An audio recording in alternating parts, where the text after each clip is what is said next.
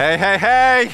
Good morning, Calvary Church. No, no, no, no, no. I should just turn off my mic and walk off stage because it's all going to go downhill from here. Uh, but hey, good to see you guys. Some of you missed maybe your first Sunday walking in the door and you're like, who the heck is that dude? I've not ever seen him before in my life. And why are all those other crazy people clapping? I don't know why they're clapping. But um, if I've not met you, my name is Peter Smith, and uh, I do have the privilege of being one of the pastors here on an amazing team of ministers. And um, I've been away for about three months on a sabbatical, and we'll talk a little bit about that for a little bit and coming up in a second. But uh, I'm back today. It's, it's an interesting day. Like Brandon said, we've got we kind of got, a, if you've been around Calvary for a while, we got a new schedule we're doing. The ultimate goal in that is to make sure we've got age appropriate environments for families to put their kids if they choose to do that. And so that the parents have a place to worship and the kids have an age appropriate place. And we love for kids to be in here. We just want to give family options.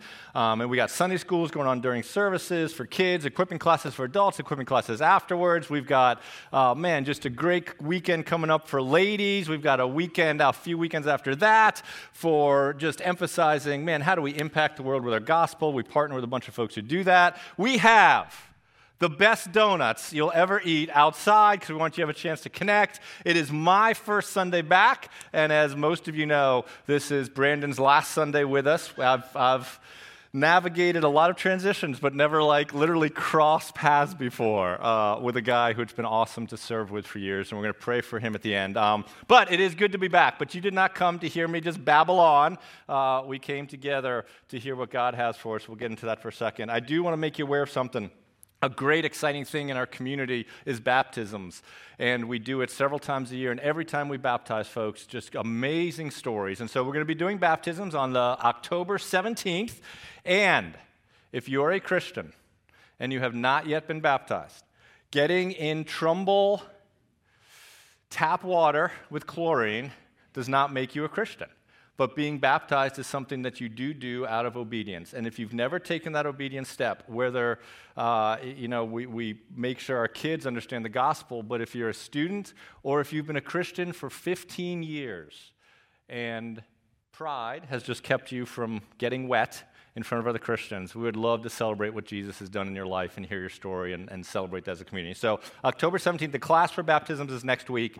And so, to make sure we, we explain what it is, why we do it, so I just want to call that out to your attention. So I'm going to pray, and then we're going to jump into what we're going to talk about today. So let me pray.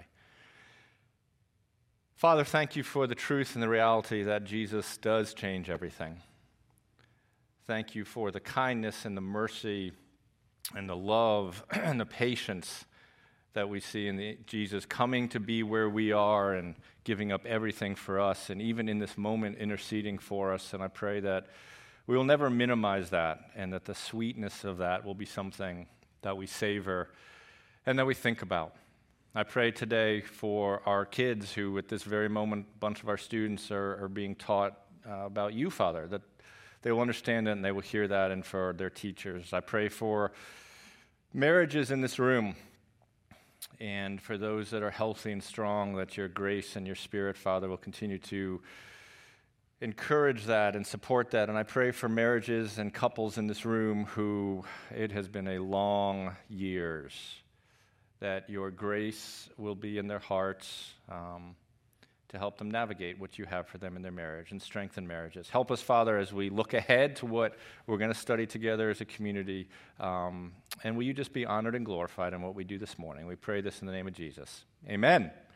Well, here's what I want to do today, right? I just want to kind of do two simple things. I want to look back a little bit at what kind of God did in my heart over my sabbatical, and then I want to shift and I want to look ahead to together in a, about two weeks what you and I are going to study for months going into the fall, right? So I want to just spend a little bit of time looking back, and then I want to look ahead. I don't want to spend a bunch of time looking back for my sabbatical because nobody came to hear deep thoughts by Peter Smith, right? Uh, I, because they're not that deep, right? Nobody comes to hear deep thoughts by Peter Smith. What binds you and I together on Sunday mornings is God's Word.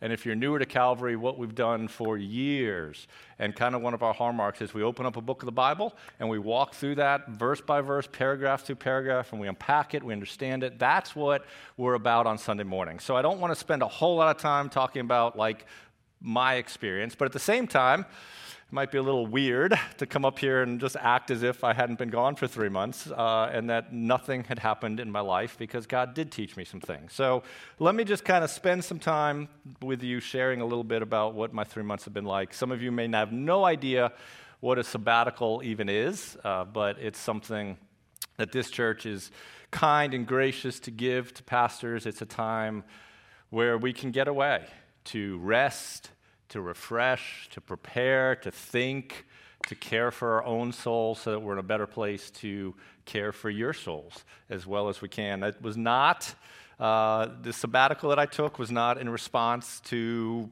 um, burnout or like, hey, I just got to get out of here and fish for three months, right? Uh, it, it, was just kind of part of what you guys graciously offer to your pastors as part of the benefit package. Every seven years of service, uh, we get to take one.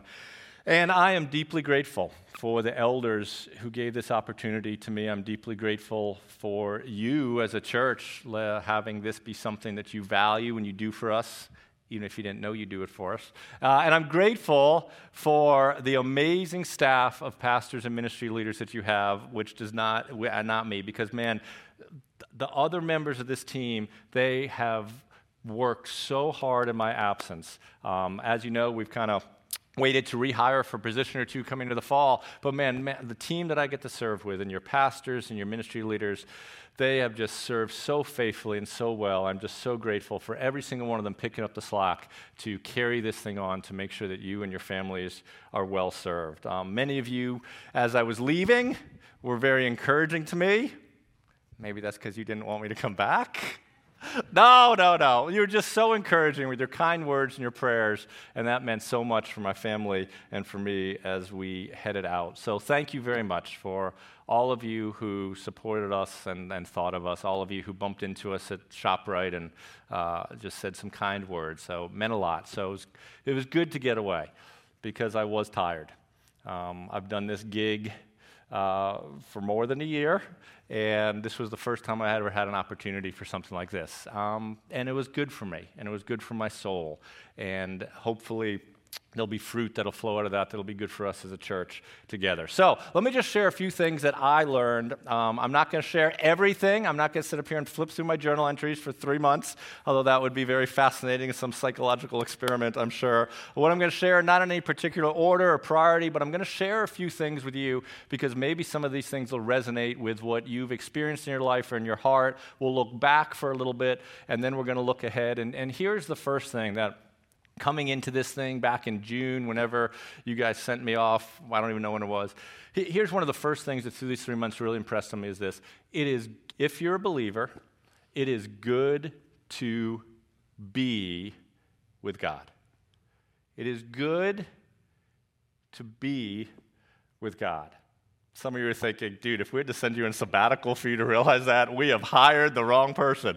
But, but here's what I mean by that as Christians, and it is important to have a plan and a process to read Scripture, right? What devotionals, quiet times, whatever. It's, it's important to be purposeful in that, to study God's Word and to do it in a way that encourages. It's important to be purposeful in our prayer, but, but sometimes we get so busy doing those good, important tasks of Bible study and of prayer that we miss the sweet opportunity we have just to stop and to be in the presence of God. I'm a guy who works really hard to uh, prepare sermons and study. I'm a guy who makes sure, in addition to that, that I'm, I'm doing my own time with God and, and, and prioritizing that. But man, it'd been a while since I just purposefully spent some time slowing down and stopping and exhaling and allowing my heart to realize that, man, I get to spend a few minutes quietly in the presence of God who created everything. And I get to just be here with Him. That was good for me. That was good for me. You know, Jesus has these words where he says, Abide in me. Abide in me.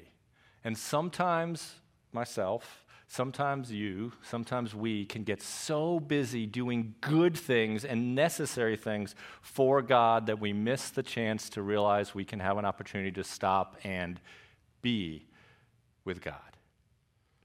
Be still and know that I am God. And life in Fairfield County, or whatever county you may live in, life in Connecticut, life in the Northeast, is not a still life.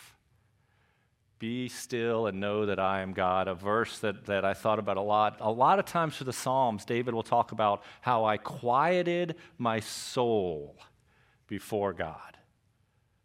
When was the last time when was the last time that, that, that and, and if you don't know me, I'm not a legalistic dude. Uh, so you have to trust me on that, I guess, if you don't know me. When, when, was the last time that you had the opportunity to stop and do a quiet time, do a devotional? Was it once this month, right? Every day this week, a couple times this month?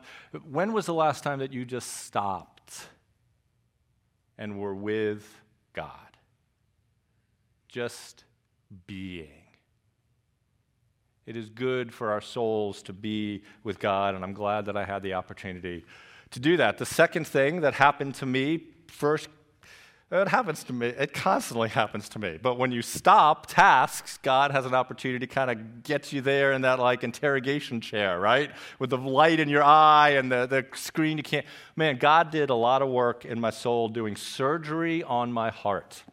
Um, because I, and in sermons I mentioned it, man, there's, there's some things that I look to for meaning and for comfort that I wrongly look to above God, an idol.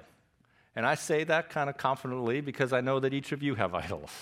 Every single one of us have things in our life that we look to of what gives us meaning and satisfaction, and when it all starts to crumble, we turn to that thing. And what God does is He, over time, removes and diminishes those things in our heart so that our heart will fully and only be satisfied in Him.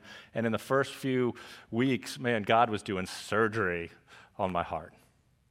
And I had some idols that He was just taking a big old sledgehammer and smashing. Uh, and that was good, but that was hard. But I'm grateful for that.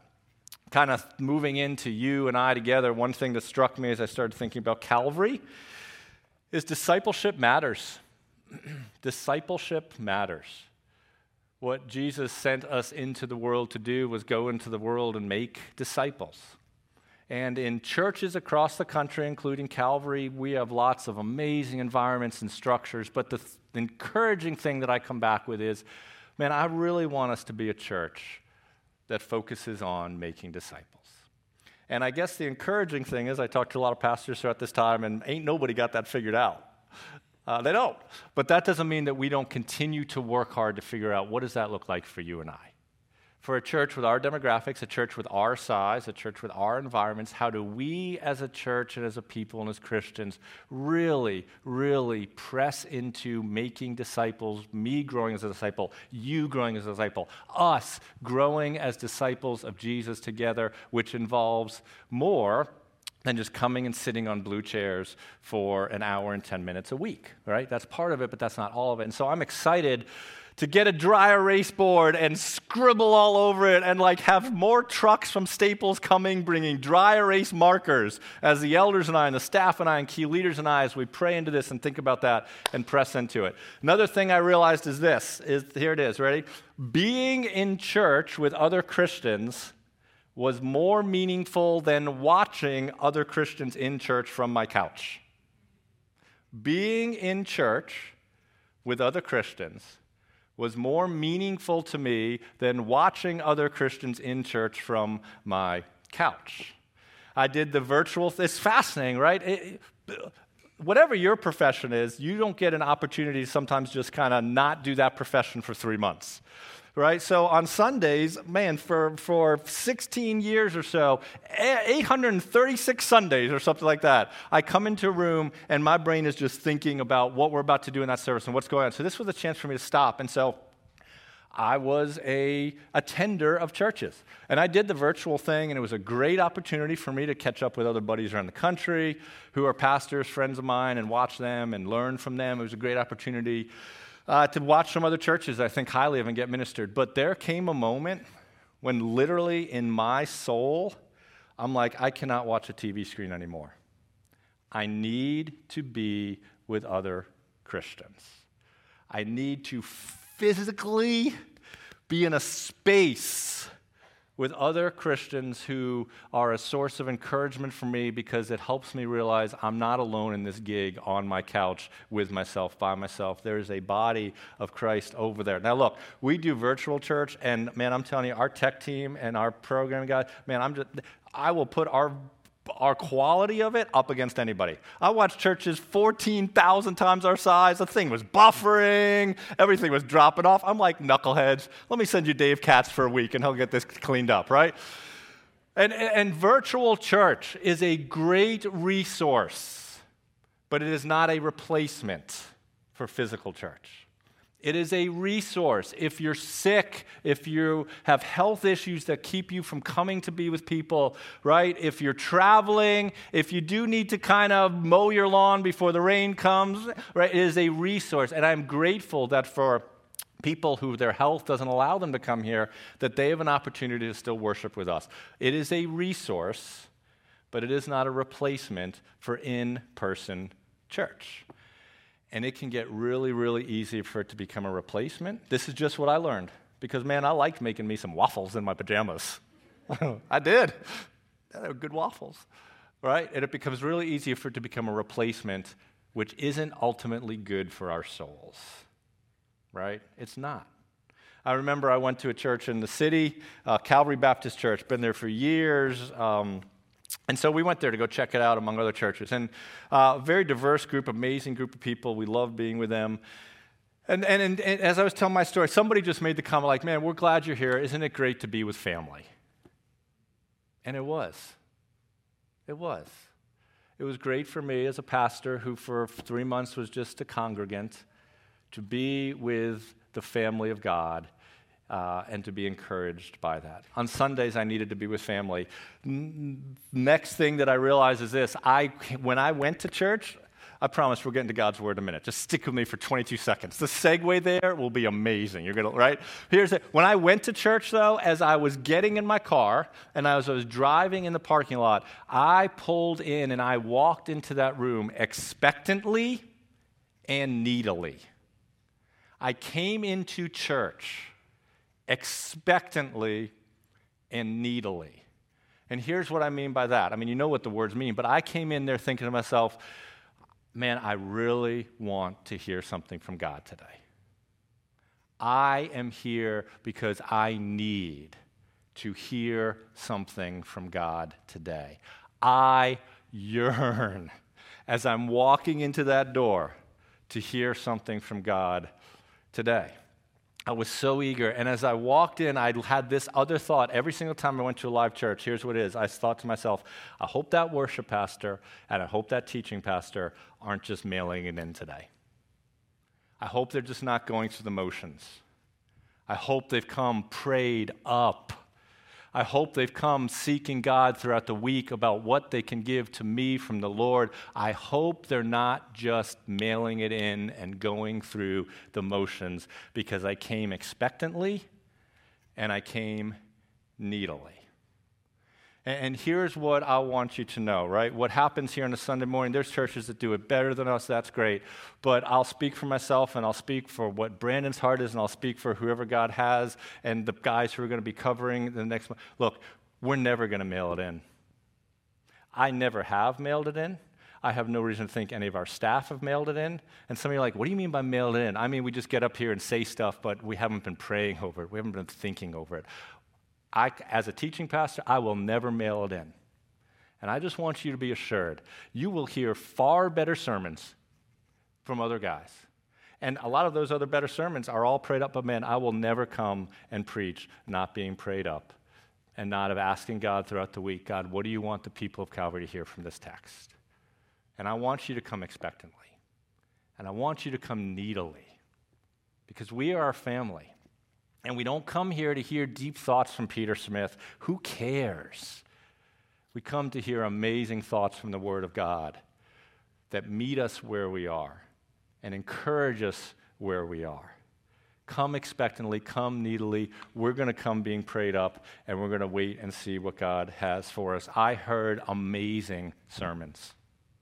Amazing sermons. Most of the churches I visited were significantly smaller than our church. Amazing sermons. I learned things that I'd never learned from texts that I'd read a bazillion times in my life, and that was awesome. And you know what I did? I took me some notes. Every place I went, I had my 9.99 Staples thing because I didn't quite feel like bringing this $29.99 Moleskine notebook, right? I had the $9.99 Staples. I had my $19.99 fountain pen from Amazon.com, and I wrote notes down. I wrote notes because it helped me engage in what the person was saying, like I was following. I wrote notes because I'm like, man, I want to remember this. And I am now able to go back and think that sermon that I heard that place was great. Let me flip to my journal and find where it was. I went to a great Calvary chapel uh, up in up in New Hampshire outside Bell Lake, and when the pastor there got to speak, everybody pulled out a Bible, whether digital or not, right? But there were so many notebooks, and I'm like, wow, this is cool. I just want you to be able to have a way to engage with what God's Word is and have a way to remember what He's taught you, right? We do this to learn God's Word. And so I'm going to encourage you, man, maybe some of you, run down to Staples. Buy a $9.99 Staples generic journal. Or if you want to be a hipster, Go to an independent bookstore and spend $19.99 for a Moleskine fine paper notebook. Get you a pen or do digitally. But man, a great opportunity for you and I as we jump into a new series in two weeks that we're going to intro in about 14 seconds to take notes, to engage with it. I don't care if I don't care if you take notes or not. I don't get I'm not I haven't renegotiated my payment salary structure to get like a 4% commission every person that brings a notebook, okay? So I don't get anything out of it, but you'll get something out of it. You'll get something out of it, not because the greatest communicators up here, because we're going to be communicating God's word. So I challenge you. We're going to intro something today. In two weeks, we're going to kick it off in earnest. Man, it'd be great if we committed for the fall. Let's take notes on what we're going to study together. So that is looking back, which raises the amazing segue. Well, Peter, if you want me to bring a notebook and take notes about what we're going to be studying about this fall, what are we going to be studying this fall? I am glad you asked. Let's, let's kind of look ahead to what's coming in the fall, right? What book can you and I come expectantly and what needily to study together? Here's what we're going to just walk through in the next few minutes together today. We're going to talk about what book we'll study, who wrote it, why was it written, what topics does it cover, and what will it show us. What book will we study, who wrote it, why was it written, what topics does it cover, and what will it show us. And I did, for, that is such a lovely background I kind of want to get when I, w- I went to vermont on my sabbatical and uh, man, I got my 4Runner with its awesome tires, right? 22 years old, rusted bumper that looks amazing. I don't care what y'all say. And in the back of my 4Runner, everywhere I went, I got me a Vermont fishing license, so I had my fishing pole. And I would just literally stop on the side of the road and go fishing. Hmm, I kind of want to go fishing in that little stream right now. Just, psh, right? So here's what we're going to study. So, first question is what book are we going to study this fall together? And here's the book that we're going to study together this fall the book of James the book of James. We, if you were with us uh, back in the spring and last year, what we did is we kind of called a timeout from going book by book and we kind of walked through the Old Testament together, right? And so I knew this fall, man, I want to get back in a book of a Bible. And I've really thought a lot of time reading different books and praying about different books and thinking about where we are as a church. And so this fall, together, we're going to study the book of James. Here, here's the second question for you and I to press into this morning Who wrote it? Go ahead. Hey, Take a guess. If you get it right, I'll give you a free cup of coffee and a donut on the way out the door. Okay, ready? Here it is. We're going to study the book of James. Who do you think wrote the book of James? Yes, four of you get a free donut out the door, right? Yeah, the, a guy named James is the person who wrote the book. Now, there's a lot of Jameses in the New Testament, right? There's several different Jameses referenced, and most conservative authors agree that the James that wrote the book of the Bible that we're going to study together, verse by verse, chapter by chapter, that the James that wrote that was actually the brother of Jesus. James, the brother of Jesus. Jesus was born through a divine, miraculous virgin birth. After Jesus' birth, Mary and Joseph, husband and wife, had them some more babies, right? They're like, we got Jesus, man, but now let's you and I, man, we want some more kids. We've always wanted some kids and the dog and the yellow lab and the puppy, so let's have some more babies. So Mary and Joseph had some more children. These children were step brothers and sisters, in essence, of Jesus. I'll just say brothers and sisters because it's quicker. And James was probably the second oldest child in uh, Mary and Joseph's home. So Jesus was the oldest child, firstborn. Then James was the second uh, oldest child in Mary and Joseph's household. It's interesting, for a period of his life, James and the rest of his family thought Jesus was crazy. Literally. They're like, uh, Mom, I don't know, did, did, did my older brother, like, dude's crazy. It's interesting. We see that in a few different places in Scripture. One place that we see that is John 7, where it says Jesus is doing some teaching, and it writes that not even his own brothers believed him. There's another passage in Mark that shows this a little more explicitly. Jesus, again, is teaching, he's talking, and he's saying, I'm the Messiah. And when his family heard it, they went out to seize him, for they were saying, He is out of his mind. There was a period of time when Jesus' brothers, including the James that wrote this book, thought, This J- Jesus is crazy. He's running around saying all this stuff that's not true. He, we got to get, get him out of here because he is out of his mind. But something in James' heart changed. We, one thing we know is that James the stepbrother of Jesus, went from being a guy who thought Jesus was crazy to being a person who absolutely believed in Jesus after Jesus' death and his resurrection, at that point, the trajectory we see James on is absolute, resolute faith and belief in Jesus. Between the time that they think he's crazy and his death and resurrection, where in that spectrum did James actually start to think this is true? We don't know, but we do know that after Jesus' death and resurrection, James actually thought that Jesus and believed Jesus was true. After that, James became the leader of the very first church that was ever in existence. James became one of the pastors. The guy that we're going to read this letter that he wrote became one of the pastors of the first church that ever, ever started. He then kind of moved up and became an overseer, or like I guess you could call him a bishop if you want, of various churches. He was a leader not just of one churches, but various churches had a huge role in navigating different things that churches were going through. And for months together, you and I, are going to have the opportunity to hear what Jesus' brother wrote. We're going to hear words from Jesus' brother under the inspiration of the Holy Spirit. And that's pretty cool to me. Like, man, I get to hear what one of Jesus' family members is writing, who was inspired by the Holy Spirit to write that book. James was martyred uh, because of his faith and because of his belief because of his belief in Jesus. So, why did James write this book? Why did Jesus' brother get inspired to write this book? What was he hoping to accomplish? Here's why he wrote it. James wanted to ensure that Christians did not simply believe the right thing, he wants them to also do the right thing. James, one of the first pastors, right? James, actually, this book we're going to study is probably one of the earliest letters ever written in the Bible, right, in the New Testament. One of the letters that is written probably closest to Jesus' death, resurrection, and ascension. And what James, Jesus' brother, is saying look, there's a lot of people out here who are starting to believe the right things about Jesus. But I want to make sure that individually and corporately, they just don't only believe the right things, but the people who say they believe in Jesus also do the right things. Now, we're going to talk about this a good bit. Uh, several kind of keep coming back to this.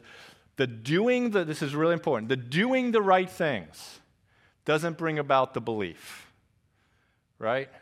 But the question is once a person does believe in Jesus, once a person does believe that they were separated from God by sin and there was nothing they could do on their own to ever get back in a right relationship with God, and that their sin needed to be punished, and they believe that Jesus was punished as a substitute for them.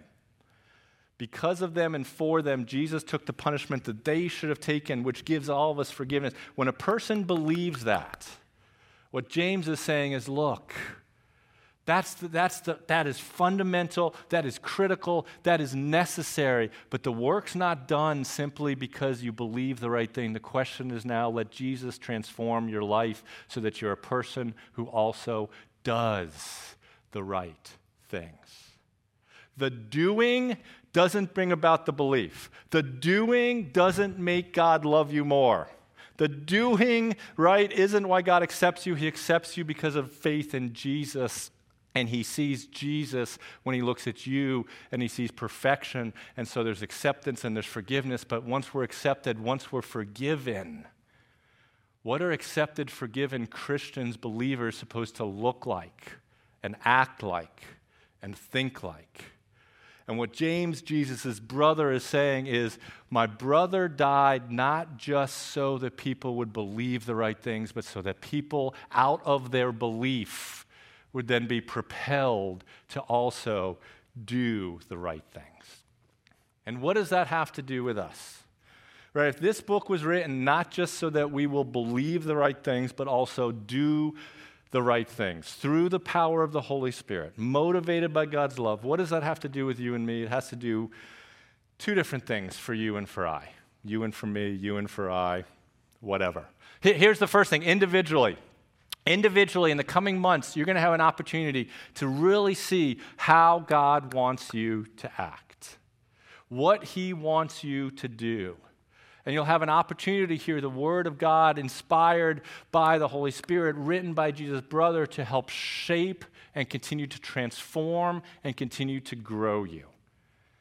But it's not just an opportunity for you individually, we as a community of faith, or for people who come who maybe aren't in faith but want to know, like, well, what is a group of Christians supposed to look like, right? If you're here today and you don't believe this Jesus thing, man, I want you to keep coming. And you're going to have an opportunity not just to hear what Christians believe about Jesus, but you're going to have an opportunity to hear what God wants Christians to be doing. Here's the opportunity we have collectively as a community we're going to be able to rally around these things. We're going to be able to coalesce around these things. I, I, I, I don't even know if I want to say it, but I'm too far gone. I'm going to say it. I am tired of the things that, have, that divide us. I'm tired of them. I'm tired of the things that divide Christians. I'm tired of the things that are dividing families. I'm just tired of it all. I am. And I don't want we have an opportunity to say, you know what, that, that, that's static, but what we're going to do for three months is, man, we're going to press into God's word and say, this is what unites us. This is what unites us.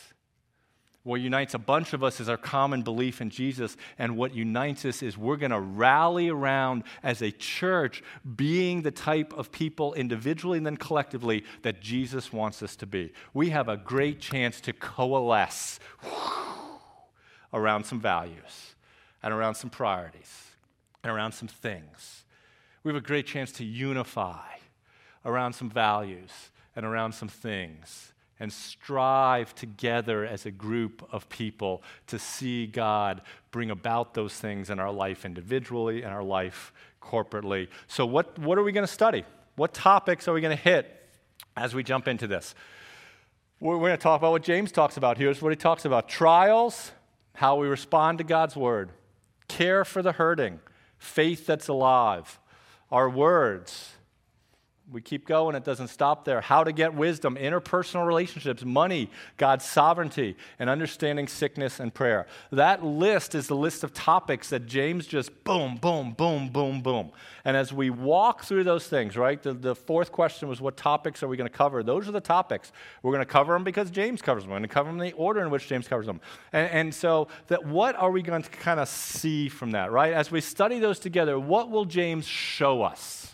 As we walk through all of those things. And the reason James talks about each one of those bullet lists is because you know what? In my life, in your life, you encounter those things, you deal with those things.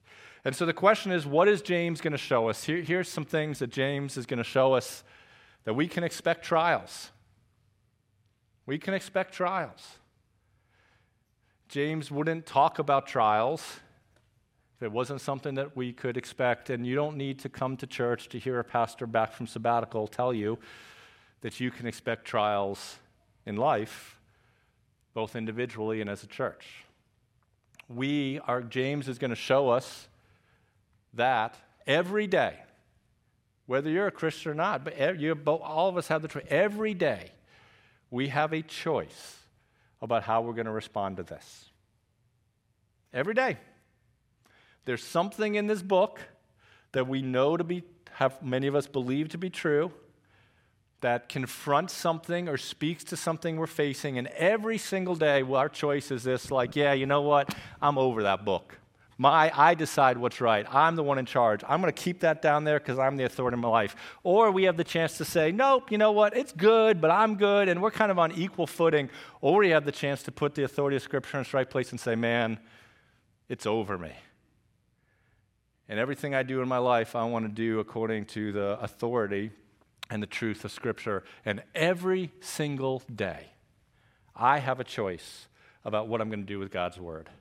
And you have a choice. What James is going to show us is there are some particular groups of people that God gives us the privilege of serving if you're like, man, I want to care for people, I want a church to care for people, we don't have to guess about the type of people and the group of people that God wants us to care for because we're going to walk through that together. What James will show us is there's going to be times when you and I are tempted to wrongly treat one group of people. There's going to be moments we're going to see when we need wisdom. James is going to talk about wisdom because there's going to be moments when we need wisdom. There's going to be moments some of you are like, I knew all this already. But he, there's going to be moments when it is hard for you to get along with somebody else in your life. Can you believe that? No, that's not true. There's going to be moments when if you have to see that person one more time, you want to hit them with your car. Don't hit them with your car.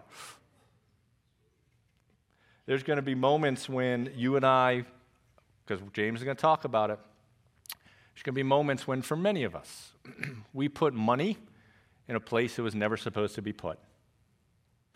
Well, we're going to put money as the thing that gives us meaning and gives us comfort and gives us satisfaction. And you and I are going to face that temptation. You and I are going to have moments in our life because James is going to make us talk about that we have to realize that God's sovereignty sometimes trumps our plans.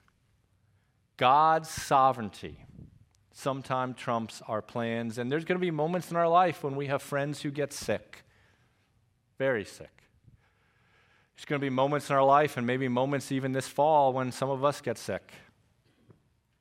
Almost every first or second Sunday back after New Year, I make some comment like, man, none of us have any idea what's in store for us this year.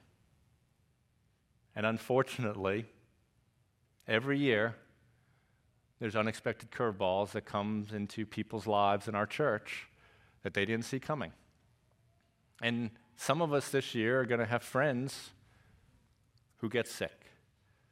And some of us this year, the reality of life is some of us are going to get sick.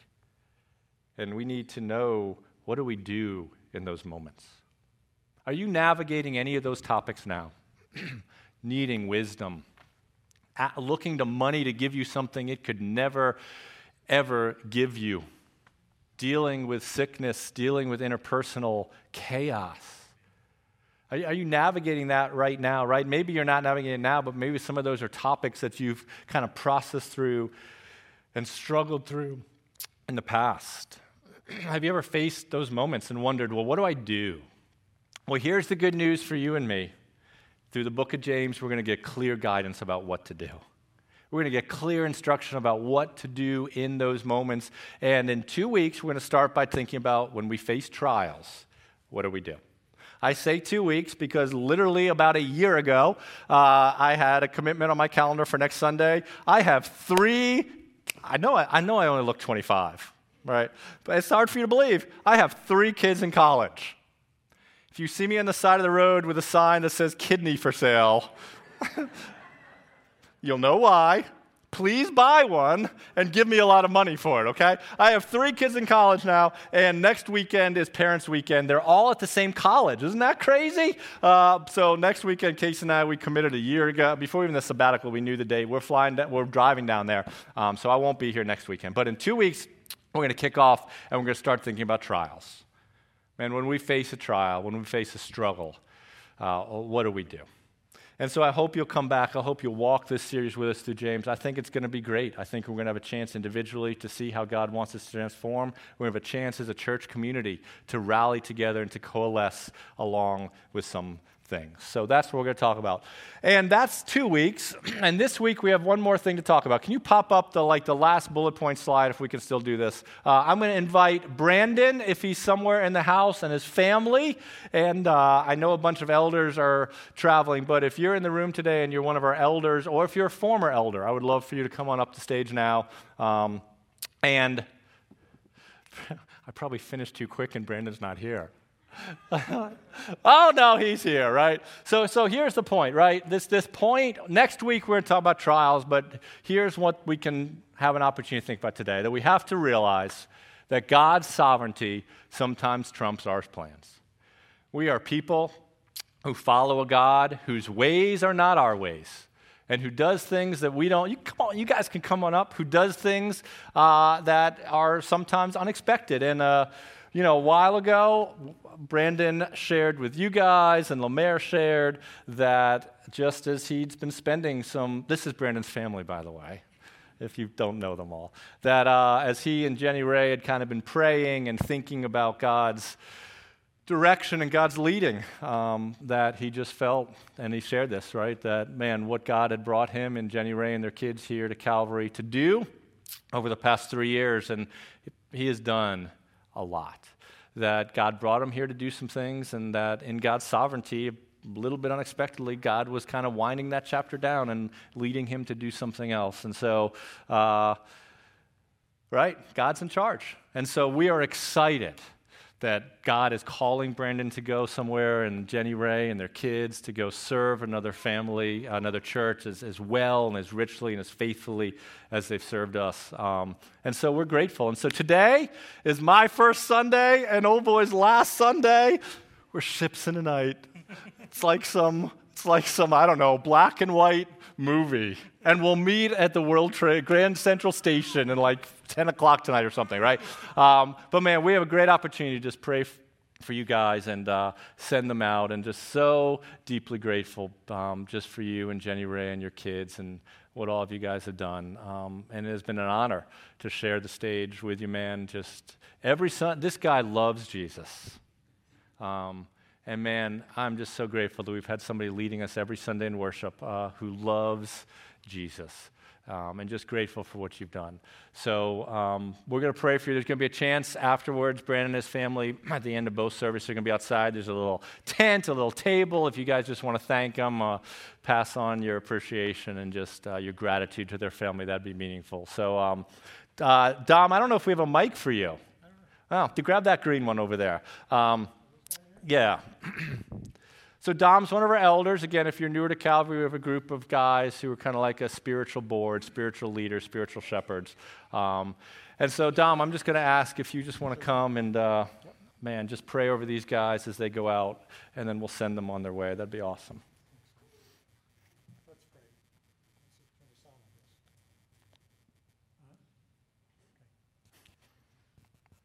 Father God, thank you for today. Lord, we are so grateful for who you are. You are always the same, Lord. You never change. You know things, Lord God, that uh, we will never, never, ever know in this life. And a lot of that has to do with timing, and it has to do with where we're going and our journeys and our paths. And, and what we have, Lord God, is really all in your hands anyway. Father, it's been so good to know this family. It's been so good to be a part of their fellowship. It's been so wonderful to worship under uh, Brandon as he uh, would lead us each and every Sunday. It's been so great to be with this family, Lord. They have blessed, and I know that we have blessed them as well, Father. Dear God, um, as they move forward and forward indeed, Lord God. May you bless them. May you watch over them, their every need. May they grow closer to you, Father. May you give them wisdom that they will need in changing location and changing uh, what they will be involved in in their community. Father, as the kids grow older, Lord God, may you be with them in a special way. Grant them your safety, your care, your, cons- your, your love. And, uh, dear God, may the God of hope, may the God of hope grant joy and peace in everything as we all in the Ventlings trust in you. And Lord God, uh, may that all be the case that we would be, and they would be overflowed with joy and hope. May that hope just overflow over their lives, Lord God, in the power of the Holy Spirit. Hmm. And so, God, thank you again for this time. Go with them, Lord God. And we, uh, we love you and, and love the Ventlings, Lord. And we look forward to hearing more about them in the coming days. In Jesus' name we pray. Amen. Amen. All right. One more service, bro. One more service. Uh, hey. All right, so that concludes our time together. These guys will be uh, outside for you to greet them. Sure appreciate you being here today. Grab a donut and a free coffee, even if you got James wrong, uh, and look forward to seeing wisdom from God about how we navigate trials in the coming weeks. Great to see you guys. Have an awesome Sunday.